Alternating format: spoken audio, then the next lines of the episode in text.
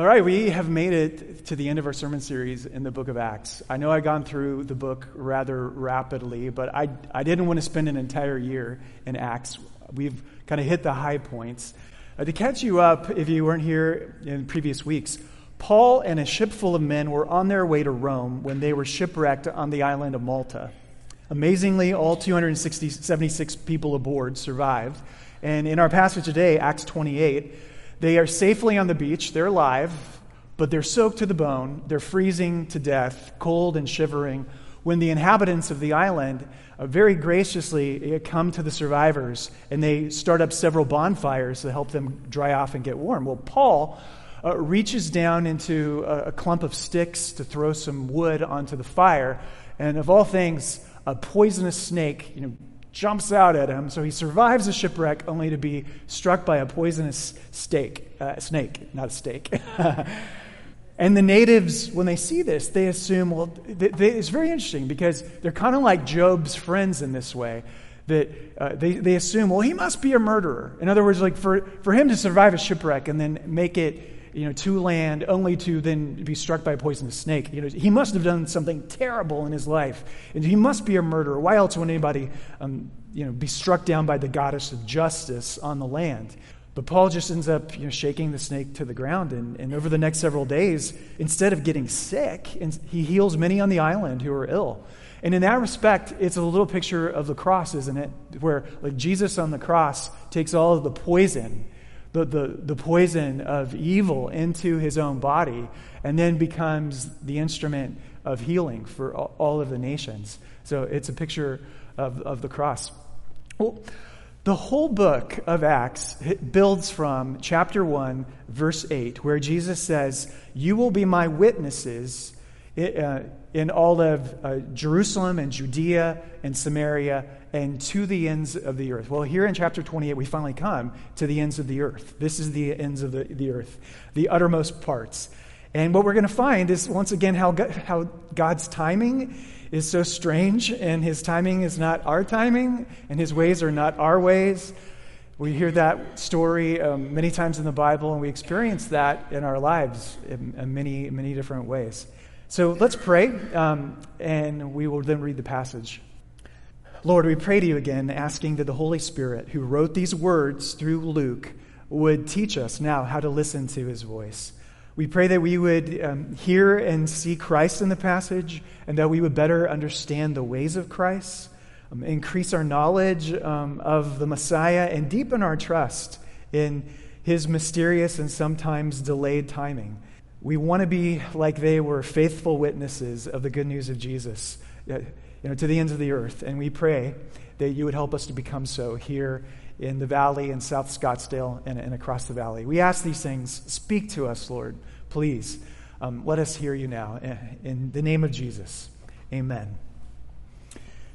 Acts 28, verse 11. After three months, we set sail in an Alexandrian ship that had wintered at the island with the twin gods as its figurehead. Twin gods were the uh, sons of Zeus, and they were thought to uh, protect sailors. And, and so they were on the ship itself. Putting in at Syracuse, we stayed three days, and from there, after making a circuit along the coast, we reached Rhegium. After one day, a south wind sprang up, and the second day, we came to uh, Puteoli.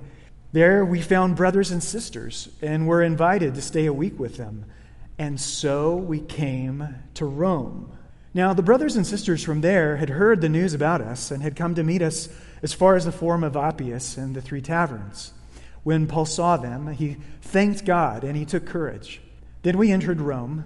Uh, when we entered Rome, that is, Paul was allowed to live by himself with a soldier who guarded him.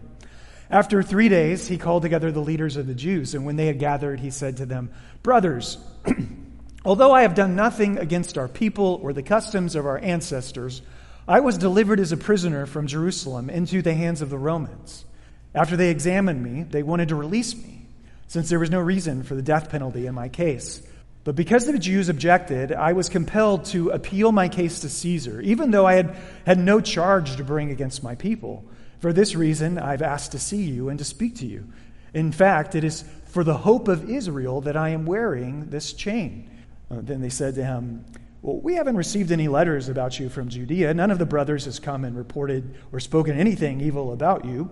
But we want to hear what your views are, since we know that people everywhere are speaking against this sect. Well, after arranging a day with him, many came to him at his lodging, and from dawn to dusk he expounded and testified about the kingdom of God. He tried to persuade them about Jesus from both the law of Moses and the prophets. Some were persuaded by what he said, but others did not believe. Disagreeing among themselves, they began to leave after Paul made one statement. The Holy Spirit was right in saying to your ancestors, through the prophet Isaiah, when he said, and here I think he's quoting Isaiah 6 Go to these people and say, You will always be listening, but never understanding. You will always be looking, but never perceiving. For the hearts of these people have grown callous. Their ears are hard of hearing, and they have shut their eyes. Otherwise, they might see with their eyes and hear with their ears, understand with their heart, and turn, and I would heal them. Therefore, let it be known to you that this salvation of God has been sent to the Gentiles, the ethnos, and they will listen.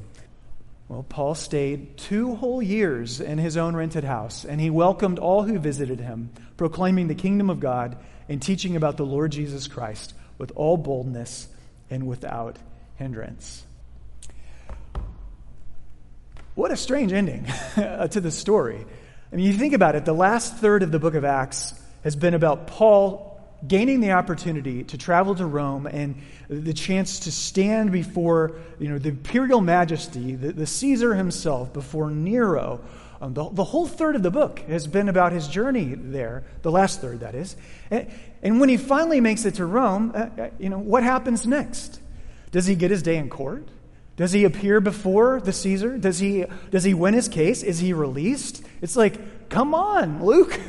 The author, tell us. Just tell us. And yet, at the very end of the story, you realize question after question goes unanswered. And you're left with what you'd have to agree with. is just a very abrupt ending. You know, I think it's also ironic that we have, you know, arguably the most important book of the New Testament, Paul's letter to the Romans.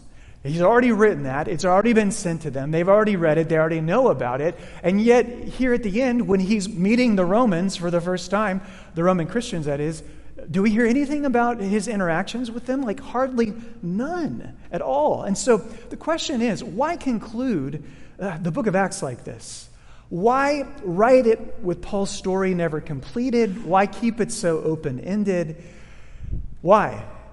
And what I'm going to what I'm going to uh, argue is simply that it's actually a great ending. Uh, it's the perfect ending to the book because it shows us uh, three, three very important things. Number one, the purposefulness in God's delays to illustrate this, I have to do a really quick re- recap of from basically 46 AD to 58 AD, about 12 years.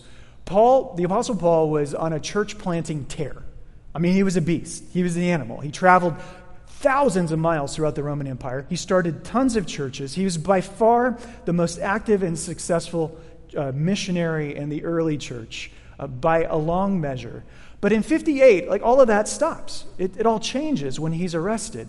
He then spends two years in a prison in the city of Caesarea. After that, he spends another six months in that ill fated journey across the Mediterranean where he is shipwrecked. And then once he arrives in Rome, he spends another two years under house arrest. Now, house arrest, I mean, it's better than being put in a dungeon, for sure. It's not like he's in this dark, ugly, you know, cold cell. He's still allowed to move around the city. He's still allowed to welcome visitors, but he's likely chained to a Roman soldier 24 7. And so, right at the peak of his effectiveness as a missionary and church planter, he basically spends five years in captivity. He doesn't plant a single church. He, he can't you know, be out of his own room for just more than a few hours in a day. It, it had to, it, for a guy like that, it had to make his stomach sick. Like, it had to be so frustrating. Surely he, he, answer, he asked the question, like the same question you and I ask when things are going bleakly for us. Why? Why, Lord? Well, you know what ends up happening over those next two years? Well, the first thing that happens is there ha- there's a church in Philippi that is in ancient Greece which heard that Paul was in prison. So they sent a man by the name of Epaphroditus with money and provisions to help Paul in Rome. He, he carried those to Paul and he encouraged him. And during the time that Epaphroditus was there, he became very sick. And Paul was worried that this friend, this emissary, would end up dying. But he recovers. And so, in order to send him back to the people, uh, he does so with uh, great thanks. And he writes this letter. And it's, of course, the letter to the church at Philippi or the letter of Philippians. Well, the next thing happens is, you know, when he was out in the, the Roman agora in the marketplace, he comes across a slave, a runaway slave, and his name is Onesimus. He, happens to actually have an owner whose name is Philemon, who Paul knew Philemon from previous missionary work. And, um, and he basically takes on Onesimus as a protege. In fact, Onesimus comes to faith in Jesus through Paul during his time of house imprisonment. And so what Paul does is um, he decides, you know, I got to send him back because he's stolen money, uh, he's run away. But Paul promises that he will pay whatever debt Onesimus owes to Philemon, and he very strongly hints in the letter that he writes that you should emancipate him. You should, you should free him and to consider him no longer, the language he uses, no longer as a slave, but better than a slave, as a dear brother in the Lord. And so he sends him with a letter uh, to Philemon. Well, in addition, uh, he sends a letter to a church in the same town, the city of Colossae, and instructs Christians how to uh, resist false teaching that was spreading there. And so he sends not one, but two letters to Colossae. And then finally, he writes another letter, very similar to the letter to the Colossians. It says it's written to the city of Ephesus, which is in Turkey, but more than likely, a lot of the early manuscripts don't have the words to Ephesus. And given the fact that Paul had probably spent nearly two years there, and there are no, no like specific greetings to people at the end of the letter. I mean, if he spent two years in a place, he would be saying like, greet Ampliatus, saying, and greet uh, Sturges and Stryophanes and you know all, all, the kinds of there's none of that in the letter to Ephesians, but it's very similar to the letter uh, to the Colossians. And so he sends it, we think, somewhere into western Turkey, possibly to the city of Laodicea, and there we get the letter to, um, as it's now known, to Ephesians. So what's the point that I'm making? Well, four letters, boundless impact. Like Paul's house arrest legacy. It, it highlights the remarkable influence on Christianity through his writings during this time of confinement. Like he reached far beyond what he could have, whatever could have been achieved through his uh, uh, own physical freedom alone. He reaches beyond it through the power of the pen. I, and when he's writing those letters, do you think that he that he knew that they would be included in the Bible? No, but they were. You know, I think likewise, when we too go through perplexing moments in life we want to know why do things happen this way? Uh, why are we suffering in this way? There's that beautiful hymn written by an English uh, poet and hymn writer, William Cowper. The, God moves in a mysterious way, his wonders to perform. He plants his footsteps in the sea and rides upon the storm. That's a great poetic line to which we. Uh, add on to the end of it. When God plants his footsteps in the sea, you can't trace the footprints, can you? Because it's in the sea. And it's usually very difficult during the perplexing and, and suffering moments of life to understand, like, what, would, what is God up to here? Because Paul didn't know that he was up to writing four books of the Bible during his two years of confinement. It's only usually through the benefit of hindsight that we are able to, to barely make out the truth of it. You know, the challenge for us as believers in Jesus is to have a patient, enduring faith um, in those moments and, and to not just kick against and, and bristle against the delays, but in some strange, in some strange way, embrace them.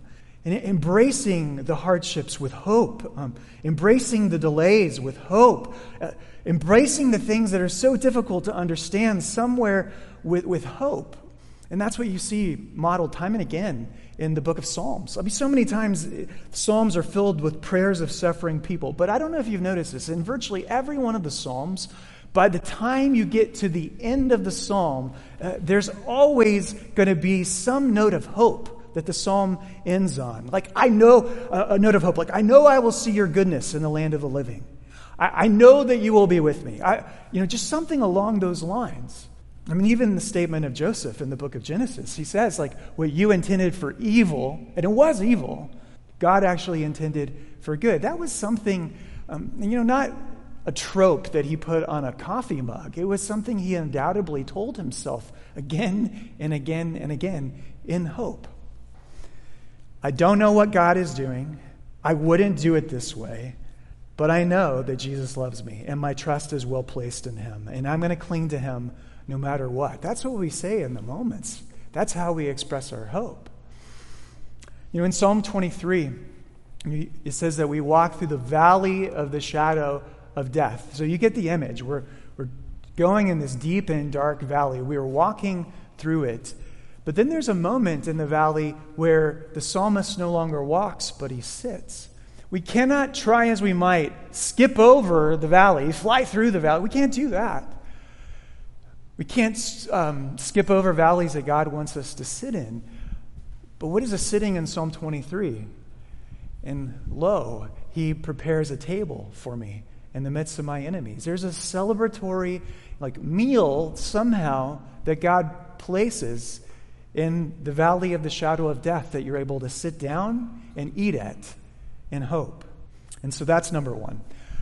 The uh, the purposefulness in God's delays. Number two, the appeal to a Jewish family. You notice that there's a major emphasis on the ending here. Paul's speech to his fellows Jews in verse 28. Uh, these are his last recorded words, and they seem kind of anticlimactic. You, you almost like these are the last words of Paul. Luke, couldn't you have done better than this? Here they are. Uh, Therefore, let it be known to you that this salvation of God has been sent to the Gentiles and they will listen. Why were these the last words? Well, you, you can't underestimate just how much Paul loved his people, loved the Jews. I mean, even though he became an apostle to the non Jews, the Gentiles, you know, there's that spot in uh, Romans chapter 9, I think it is, verse 3, where he says, I love my people so much that like I would I would be willing to be cursed by God if that meant that they would be blessed. Like, I would, in an instant, basically go to hell if it meant that they could be saved and, and go to heaven. So send me now, Lord. Like, that's how much his heart uh, beat for, for his fellow Jewish people. You know, to understand this last speech, I want you to imagine a daughter who is born into a very rich or aristocratic English family and kind of lives in you know, the proverbial English castle up on the hill. Uh, she is beautiful. She's, um, uh, her hair is dark. Her skin is, is very pale, very white, because her family doesn't let her go outside. Her parents have told her that you know, respectable British ladies, uh, they must spend most of their time indoors, reading books and, and, I don't know, drinking tea and sewing, what, what have you. But one bright summer English morning, the temptation for her to go out proves too great. She starts out on this long walk through the hills and um, just on her own to explore the estate. She hadn't been out for a long time, and, and there she goes. And as she comes to the top of a hill, she looks down upon a stream that bisects the lower valley. And there, to her surprise, she spies a group of squatters, like very poor people in, in tattered and ragged clothes. And, and they're, um, they're in the stream, they're playing in the stream, they're splashing and, and, and just having, it looks like they're having the time of their lives in this you know, English stream. And at first, do you know how the daughter feels? She is angry. You know, how dare they venture into my estate? You know, but the longer she watches the squatters and their revelry, the more the anger subdues and is replaced with a strange feeling called jealousy. And there comes from deep within her this, this, this yearning to like join with them. I mean, after all, it's, it is her land. It is her land. It's her stream. Uh, it's her stream to be enjoyed. And they look so happy. Like, what could be more natural than to like join in the celebration with them as well?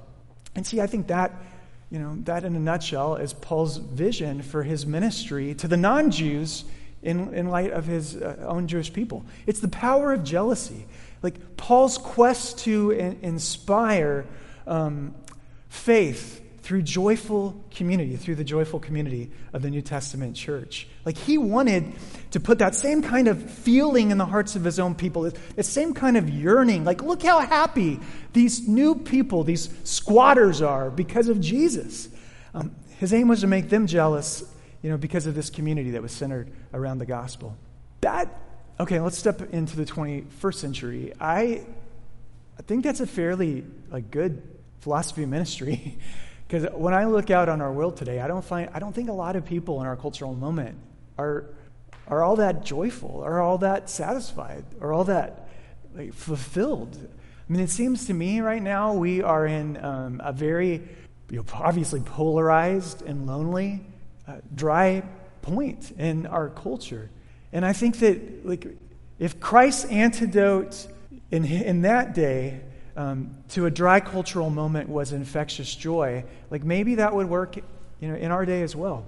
Like you gotta have, you gotta have, um, you gotta have like an infectious joy in Jesus to be able to give that um, to someone else. I think and make them make them pay attention to it.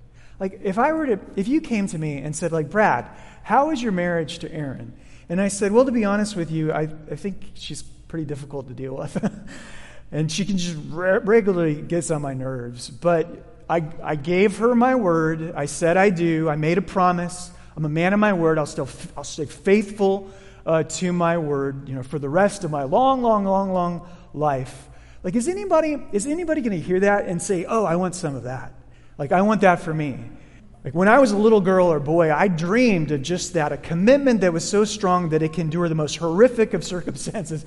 Like that, I mean, nobody's going to want to get married after they hear that kind of testimony. But thankfully, um, that's definitely not my experience of marriage in the, in the slightest. Uh, you know, joy is infectious when you have it. And yeah, I think what we've tried to do over the last year in, this, in our church plant is like, if we could create a community that loved being together and that loved each other and that loved Jesus and just genuinely felt like, like that was real and that was there, uh, the hope was that, and is still that, like God would bring some other people who are, who are lonely and needy and, and they would be, they would, they would taste and see that it was good. And so I think that's what we need to keep praying for. Um, obviously, one of the greatest challenges we face as a church plant is we don't get many visitors, do we? For the most part. Uh, funny that we got a couple to, today. So glad to have you, you both. But uh, we haven't had many visitors. And so I think we do have some, something that approximates a, a contagious, infectious joy. But we just haven't had much of the opportunity to like share that with others. So maybe one of the most important things we can do as a body is to just pray um, more for that, that God that God would give us a chance to, to show that to others in the coming year. Finally, number three, the fate of the Apostle Paul. What ended up happening to him? Well, uh, it suggested that the Roman courts, they had, like our courts, statutes of limitations. The prosecution in a given Roman case would have up to two years to uh, you know, try their case in, like to have their day in court. And if they didn't show up, then the case would be dismissed. Well, it's a very long way to travel from Jerusalem all the way to Rome.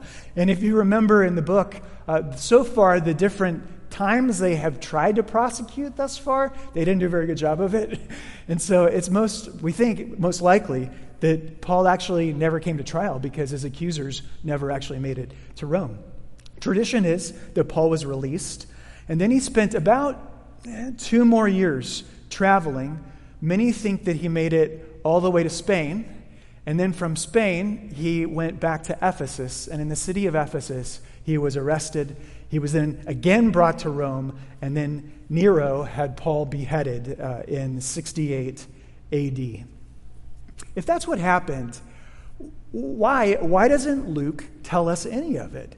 And the answer, well, it's kind of obvious because it hadn't happened yet. Like, Paul, I mean, Luke ends his writing while Paul is still under house arrest. I wonder actually if Luke hadn't planned to do maybe a third volume And so he ends, he finishes the second volume. The first volume was Luke, the second volume was Acts. He was actually planning a third volume, and yet he never got around to write it.